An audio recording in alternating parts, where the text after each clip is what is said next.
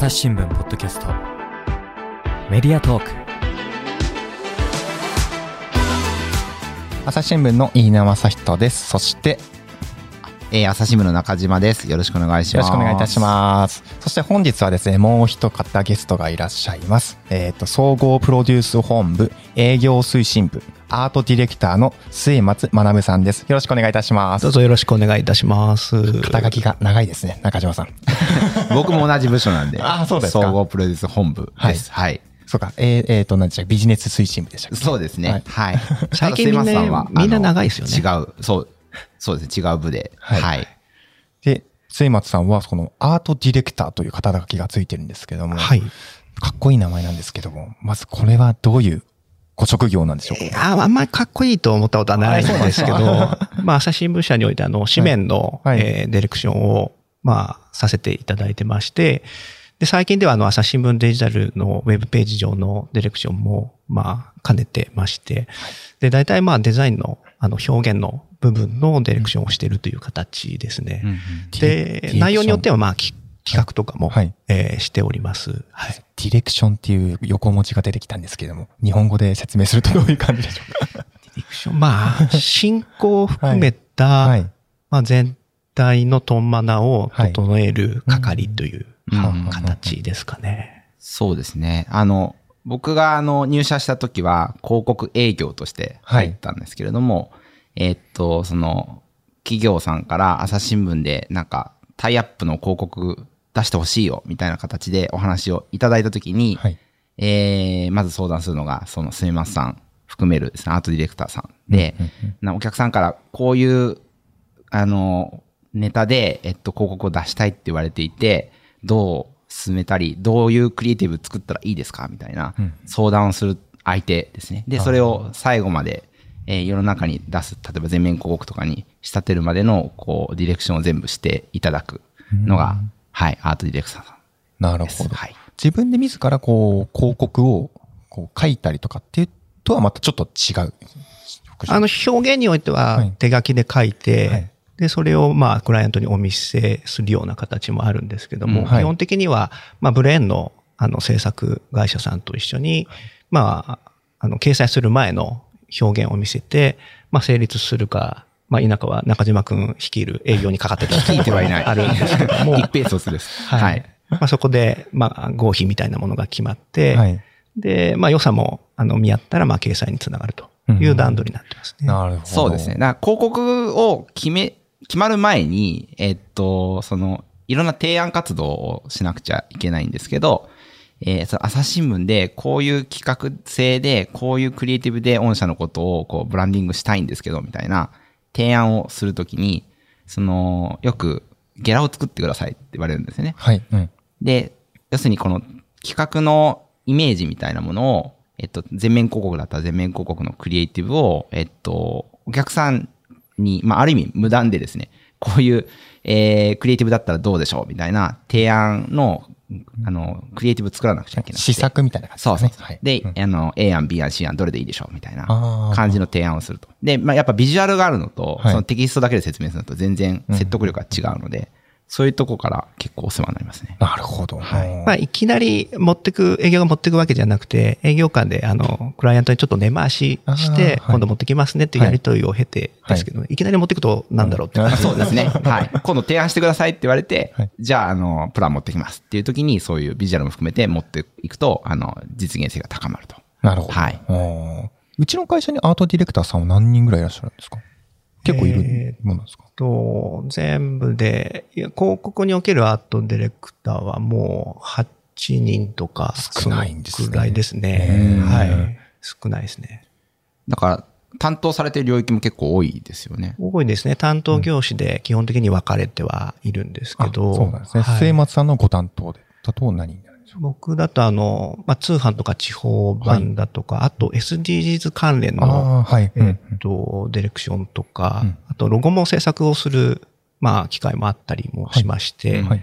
SDGs アクションっていう、まあ、サイトがあるんですけど、はいそのロゴも、あの、うんうん制作させていただいてました。へえ、あそうなんですね。まあさ、そんな末松さんをお呼びして、もうアートディレクターっていう仕事だけですごい興味津々なんですが、今日の本題はちょっとまた違うところにございまして、うんえーっと、朝日広告賞はい。とは何ぞやっていうところで、はい。そもそも、あの、朝日新聞の行っている広告の賞、まあそのままですけども、それをね、ちょっとどんどん深掘りしてちょっと聞いていきたいなと思ったんですけれども、そもそも朝日広告賞とは何でしょうか？朝日広告賞っていうのは、あの、1952年に創設された広告の、えーコンテストになります。戦後すぐって感じですね。戦後すぐですね。うんはい。割と、戦後結構あの、デザイナーが、こう、チリジリになっていって、で、その時にあの、えー日本宣伝美術協会っていうのが、昭和26年に発足されたんですよね。はい。で、それで戦後チリジリになったそのデザイナーが集結して、その翌年の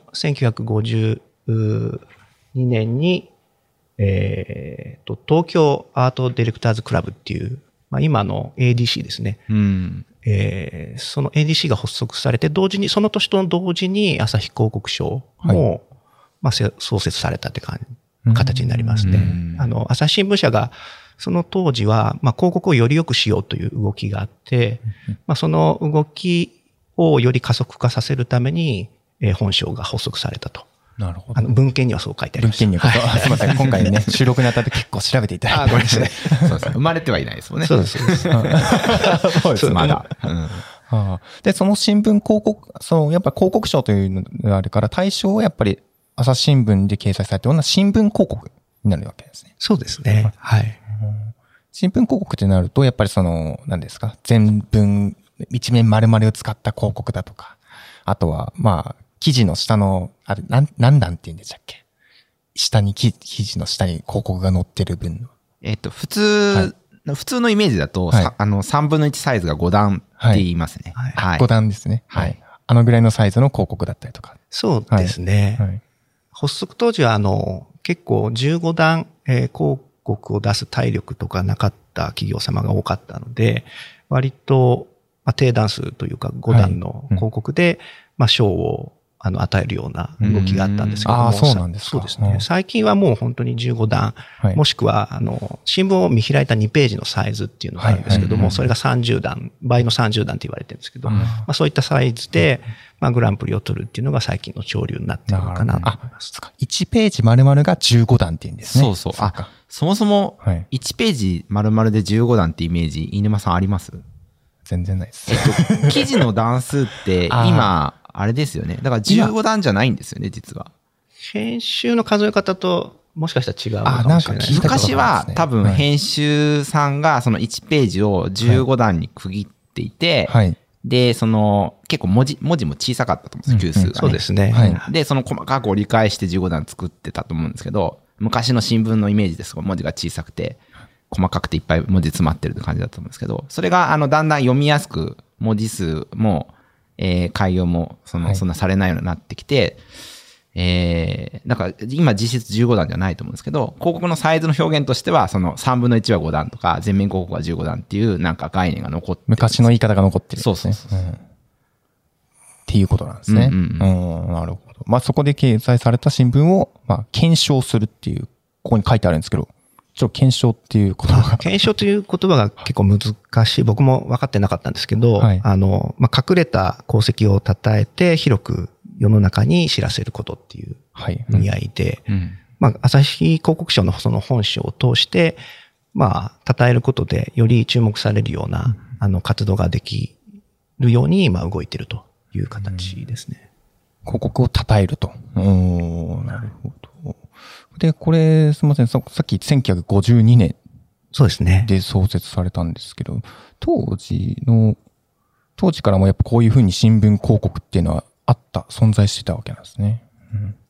そうですね。その前から広告はあったんですけども、まあ具体的にあの賞を与えるっていう動きは、そんなにはなかったのかなというところは。うん他の会社でもやっていた。えっと、実は毎日広告賞は、まあすでに前から、あの、まあありまして、そういう賞もあったんですけども。はいはい。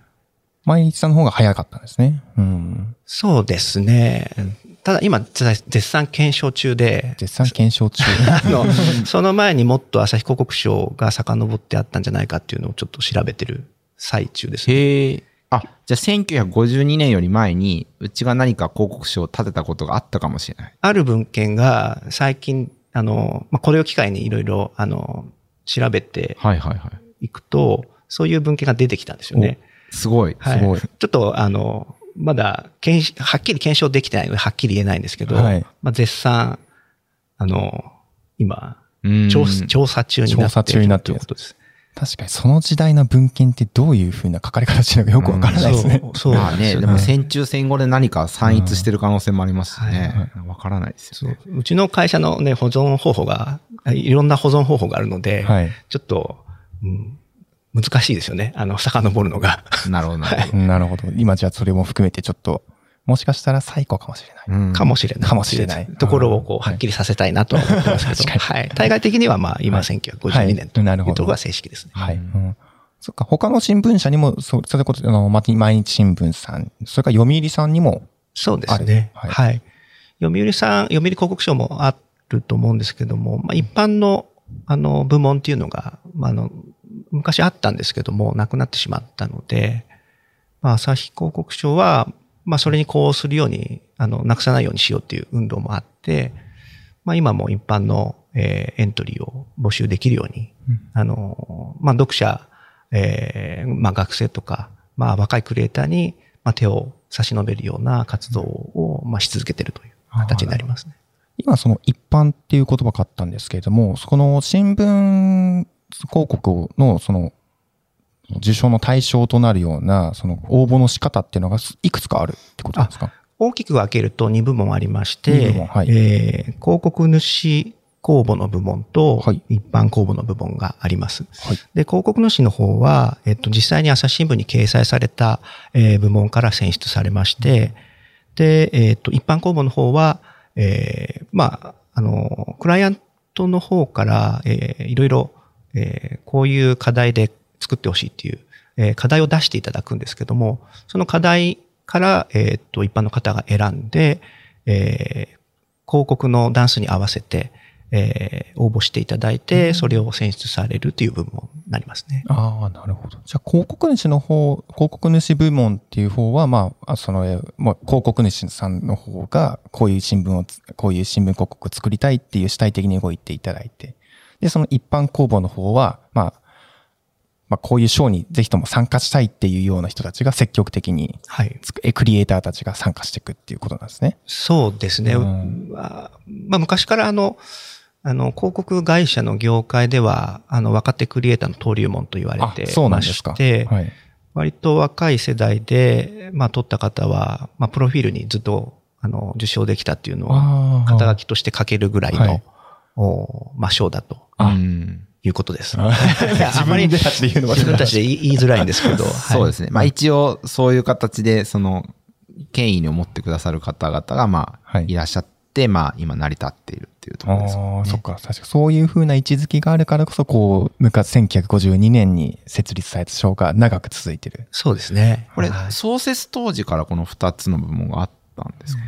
えっと、その辺も大きく、あの、分けると二つなんですけども、うんえーまあ、昔の一時期は、えっと、広告の部門と、あと写真部門も細かく分かれてた時もあったんです。うん割と写真の仕上がりを重視するようなうん広告部門っていうのも分かれてて、うんまあ、結局、まあ、途中でまた一つになってしまったんですけど、割とその時代の潮流に合わせて、えー部門っていうのは変えていってるっていう形ですね。なるほど。なるほど。じゃあ、一時期その広告の中で、その写真のクリエイティブを特に重視するような、なんか時代があったってことなんですね。そうですね。うんで、ちょうど、まあ、70回を経まして、まあ、G、G 年度が71回なんですけど、うんまあ70今、応募中がはい71回。そうですね。はい。うんで、71回から、えーデジタル連携部門っていうのを新しく、あの、新設しまして、はいまあ、あの、まあ、QR コードとか、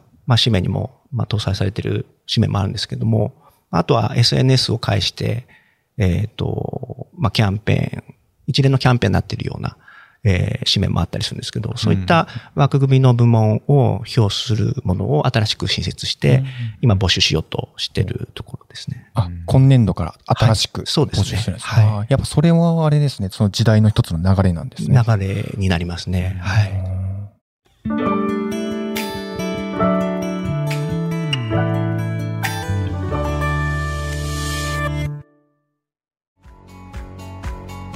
私は朝日新聞歩きき。人工音声が伝える速報ニュースのポッドキャストです。通勤中でもお料理中でも運動中でも趣味の作業中でも何かしながら最新のニュースをフォローできます。あなたの知りたいニュースどこででも。朝日新聞歩きき。たった数分で今日のニュースをまとめ聞き。今年度までのその評価対象としては、あくまでその新聞広告のクリエイティブだけを見るっていう感じだった。それ、それが、まあ、例えばそれがウェブにもありますみたいなことがあったとしても、そこは直接の評価対象ではないってことだったんですかね。そうですね。あの、全体の枠組みとしてはそうなんですけども、うんこれからは結構、その、まあ、紙面だけじゃなくて、まあ、紙面を入り口たす、あの、うんする章もありますし、割と全体の、えっ、と、企画の中のワンポイントとして紙面もあったりする場合もあったりするので、割と全体的に、あの、表する章にはなってるという形ですね。なるほど。じゃあ、その、まあね、一般公募の方では、若手のクリエイターの登竜門というふうなことを言われてる、はなんか受賞した中で、なんか有名な方とかいらっしゃるんですか？えっ、と、一般公募の受賞者で言うと、はいえっ、と、グランプリ受賞者であのメディアクリエイターの、えー佐藤正彦さんっていうのがいらっしゃいまして、はい。えっ、と、昔の CM で言うと、あの、ご存知かわかんないですけど、ポリン、ポリンキーの、ポリンキー。はい。ポリンキーってやつです。三角形の秘密。今、うう歌うかどうかよくわかんない。三角形の秘密。そうそうそう。秘密はねっていうはい。形のものとか、あとピタゴラスイッチの、はいはいはいはいえっ、と、企画とかもされてた方なんですけども、まあそういった方だとか、まああとは、あの、まあ有名な方で言うと佐藤柏さん。うん。うん。も、えっ、と、高校主参加部門でグランプリを取りまして、その後あの、審査員も、えー10年間ぐらい歴任して、えーいただいて、えーお世話になりましたけども。まあ、あとは、あの、添田隆之さんという、はい。あの、トヨタのリボンキャンペーンだとか、あーはい。あとは、朝ドラの、えっ、と、朝が来たっていう昔ドラマがあったんですけども、ありましたね。それのあの、ロゴも制作した、へーえー方も、今も、はいえっと、現役であの、審査員を、えー歴任していただいてます。うん。あ、じゃあそういう名だたるところで活躍なさってる方も、この賞参加してくださって、受受賞なさってるんですね。受賞した上で、その後審査員にもなられるという。そうですね。なるほどはい。今ちょっとポリンキーを検索したら、めちゃめちゃ懐かしい。黄色い三角形のお菓子が。えーはい。夏最近ないですよね。たすぐは見ないですねね。ポリンキーさん。はいああ、そうなんですか。これを作った方も、ここから、まあ、朝日広告賞から旅立ったって言っていいですか、いや、あの、うんまあ、きっかけに、きっかけにあの、ですね、はいはいきっかけの一つですね。あんまりこちらから偉そうに言えないところもあるんですけど。はい。まあでもそういう方々が腕試しと思って応募してくださるような、えー、賞ではあったっていうことですね。うですね。うんあの、まあ本人にスペシャルインタビューとして、はいえっと、今、あの、朝日広告社のホームページにも、あの、佐藤正彦さんの、はい。あの、インタビュー載ってるんですけども、うんうんうんあの、起点となったっていう話は、おあの、現地としていただいてるので、そまあ、その辺は間違いないのかなっていうところはあります。まあ聞いたから言ってくださった部分もある。そ それもありますけどね。取材あるあるですけどね。はい。うんうんそっか、じゃあ、その当時、それこそ20歳前後とか、若手のぐらいですか？そうですね。はいはい。一般公募で受賞される方って結構若い方が多いんですか？いや、あの、意外とそうではなくて割と、まあ最近だと40代、40から50代のほうほうほう方ほ、あの、そうですね、制作会社勤務の方で、えーグランプリ取った方もいらっしゃいますね。はい。へなるほど。なんかでも夢がありますよねー。そうですね。うんそうですね。割と専門学校で、専門学校の在学中に取ったあ方もいらっしゃって、うんああ、そっかそっか。で、まあ、専門学校宛てに、あの、いろいろ説明会もあると、この前、あの、グランプリで専門学校の学生が取ったんですねっていうふうに話があって、本当にあの、フラットな形で審査されてるんですね、とか、結構、あー確かに。のはい。なので、えか名前見て、この人に賞を取ってもらおうみたいなことはなく、そうですね。ん。フラットに審査してると。で、4、50の方も受賞されてるし、その、まあ、世代の応募者さんから、まあ、あの、お手紙とかもらったりして、あの、引き続き応募しますみたいなのをいただいたりとか、はい。そっか、応募なさってかれくれる方というか、誰でも OK そうですね。はい。基本的には、はい。それこそ学生から、それからそう、その広告を作ってる会社の、その、まあ、えークリエイターとか。クリエイターの方とから。もう、肩書き世代問わず募集してるっていう形ですね。はい。本当幅が広いんですね。うん。まあ、すべての未知数の可能性を拾いたいっていう方針から、そこはもう本当に無無限な、うんはい、区切りにしてるっていう形ですね。例えば、やっぱ作家さんだと、その芥川賞受賞とか、なんかそういう、なんかその方の、なんかその肩書きをなんとなく形作る賞っていくつもあって、で、それはあの、読者の人にとっても、それベンチマークに賞取った人なら読んでみようとか、なんかそういう形になったりすると思いますけど、その、あの、そのアートの世界、広告アートの世界においても、やっぱりその賞っていうのがそういうなんかこう、ベンチマークになったりするんですかね。この人に仕事を頼もうとか、この人の作品が、あの、より世に出てくるみたいなところで、なんかその、賞を与えるみたいなところの影響ってのあるんですかね。そうですね。いまあ、普通に仕事をする中で、うん。やっぱり受賞者の、まあ、肩書きの方っていう人が、まあ、うんいたとしたら、まあ、やっぱりおね、この、そのジャンルに精通してるってことであればお願いしたいとか、うん。そういう、こう、お願いする起点にはなると思うので、その、そうですね、仕事上でもプラスになると思いますし、まあ、プライベートでも、まあ、それは、あの、恩恵があるうんうん。んだなとは思います。あ僕も取ったことないからちょっとよくわからないところもあるんですけど。末松さん自身はこれには応募なしたことはできないんですね、そこいや、あの、これ言っていいかわかんないですけど、昔応募しろよって言われたことがあって、あそうなんですか。はい、で、いや、別にダメじゃないんですけど、はいあの、応募しました。あ、はい。で、最終審査までおー、すごい。行って、まあそこ止まりでしたね。はい。そこが人生のピークだったかもしれない。人生のピン何年前の話ですかあ、そうか。でも、じゃあやっぱりじゃあ応募するにあたって、なんかいろいろ考えて、これかなみたいなことを考える過程みたいなのはすみません、トレースされたことがあるってことですね。そうですね。まあ言い換えるともちろんそういう考える時間がないとなかなか応募できなくて、あの、やってみると、あの、すごくわかるんですけど、広告っていろんなことを考えながら、うん。その、まあ、企業に沿って、トマに沿って作らなきゃいけないんで、うん。割とその辺は意識して、えー作る過程も楽しいですし、うん。はい。なんかその途中での発見とかもすごくうん。あったりして、うん。あの、この企業はここを大事にしてるんだなとか、うん。あの、こういう色味を大事にしてるんだなとか、うん。いろんなその側も中身も、あの、発見できるところはああるので、結構楽しみながらできる印象でしたけど、そうですね。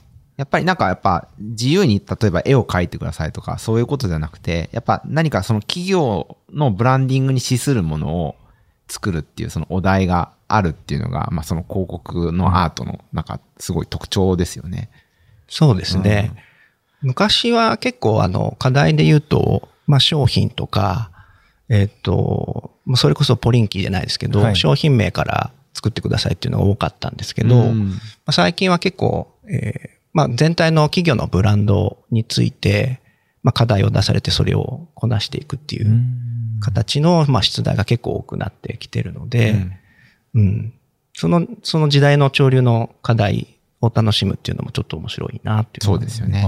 今求められているものみたいなのは、ね、5年10年でどんどん変わりますよね。はい。そっか、広告賞の受賞をこう紐解いていくと、それちょっとした時代の潮流なんかも見えてくるみたいそうですね。ですねもう本当に、うんまあグランプリ入賞されたものをざっと年間見ていくと、はいその全体の、まあ、時代の潮流っていうのがひしひしと感じられるのかなとは思います。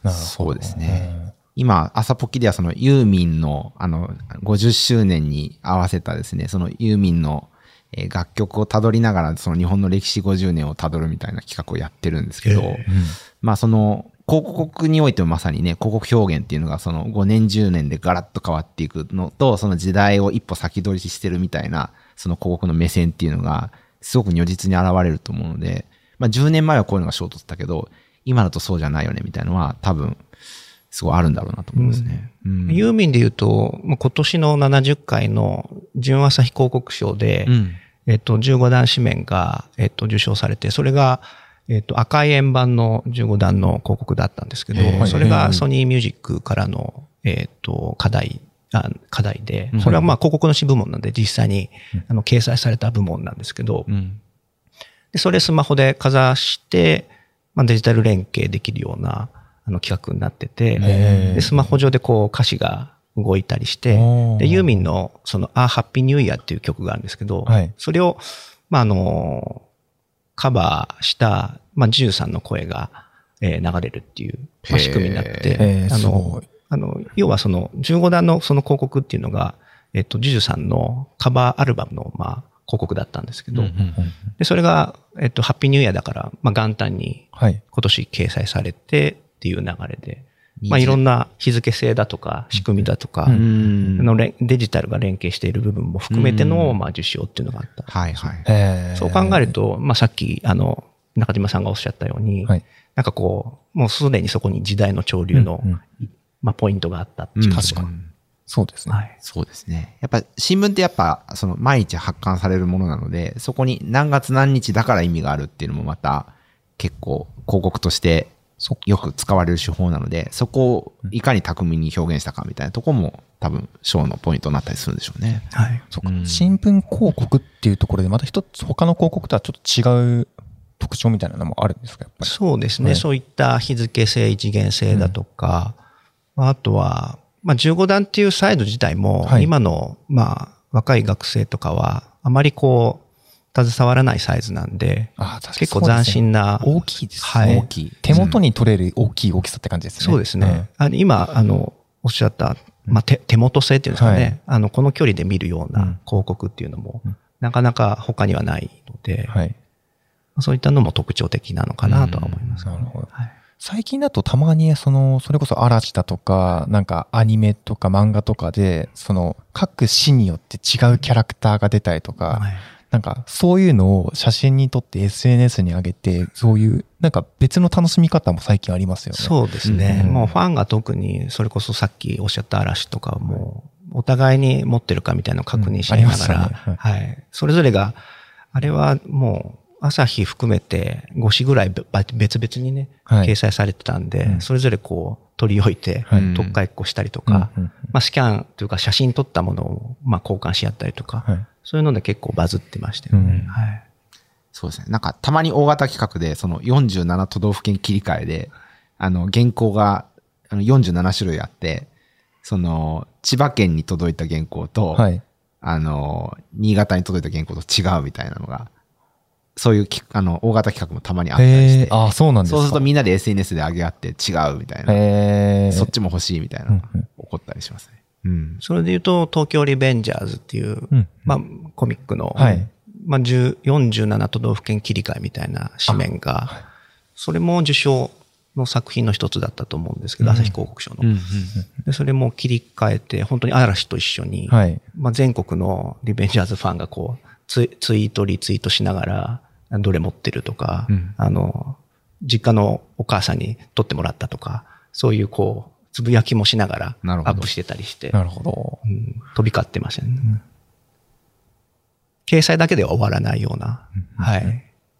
そうですね。うんうん。そっか。なんか、その新聞を読んだ中に広告があるんじゃなくて、広告を見るために新聞を買ったり新聞を開くっていう、なんかまたちょっと違うそういう強い訴求力のあるアプローチなんですね。そうですね。もう、うんまあ、ファンの力が強いっていう、はいファンの起点から始まったっていう企画もたくさんあったりはするので、はい。まあ、その、まあ、一助というか、新聞媒体が一助になっているのはすごくありがたいなとは思ってます。なんか SNS で、その、まあ、新聞撮ってる人がそういうの上げたことによって、あの、キオスクに走るみたいなはい話もたまに聞きますよね。ありますね。なんか新聞がなくなってるみたいなことありますもんね。うん。そうか。で、そこういう、そのグランプリとか、そういう賞の受賞を決めていく方式みたいなところっていうのはなんかあるんですか？それこそ、その、審査員の方たちも、有名な方たちがいらっしゃったりとか。そうですね。えーっと、朝日新聞ポッドキャスト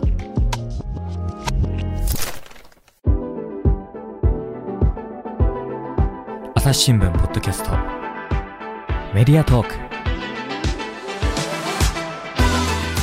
話はまだ続きますがこの続きは次回お送りしますはい、ここまで、えーっと、総合プロデュース本部のアートディレクター、末松学さんにお話を伺ってきました。えーっと、末松さん、えーっと、今、朝日広告賞が絶賛その応募中ということなんですけれども、あの、詳しくお聞かせいただいてもよろしいでしょうか？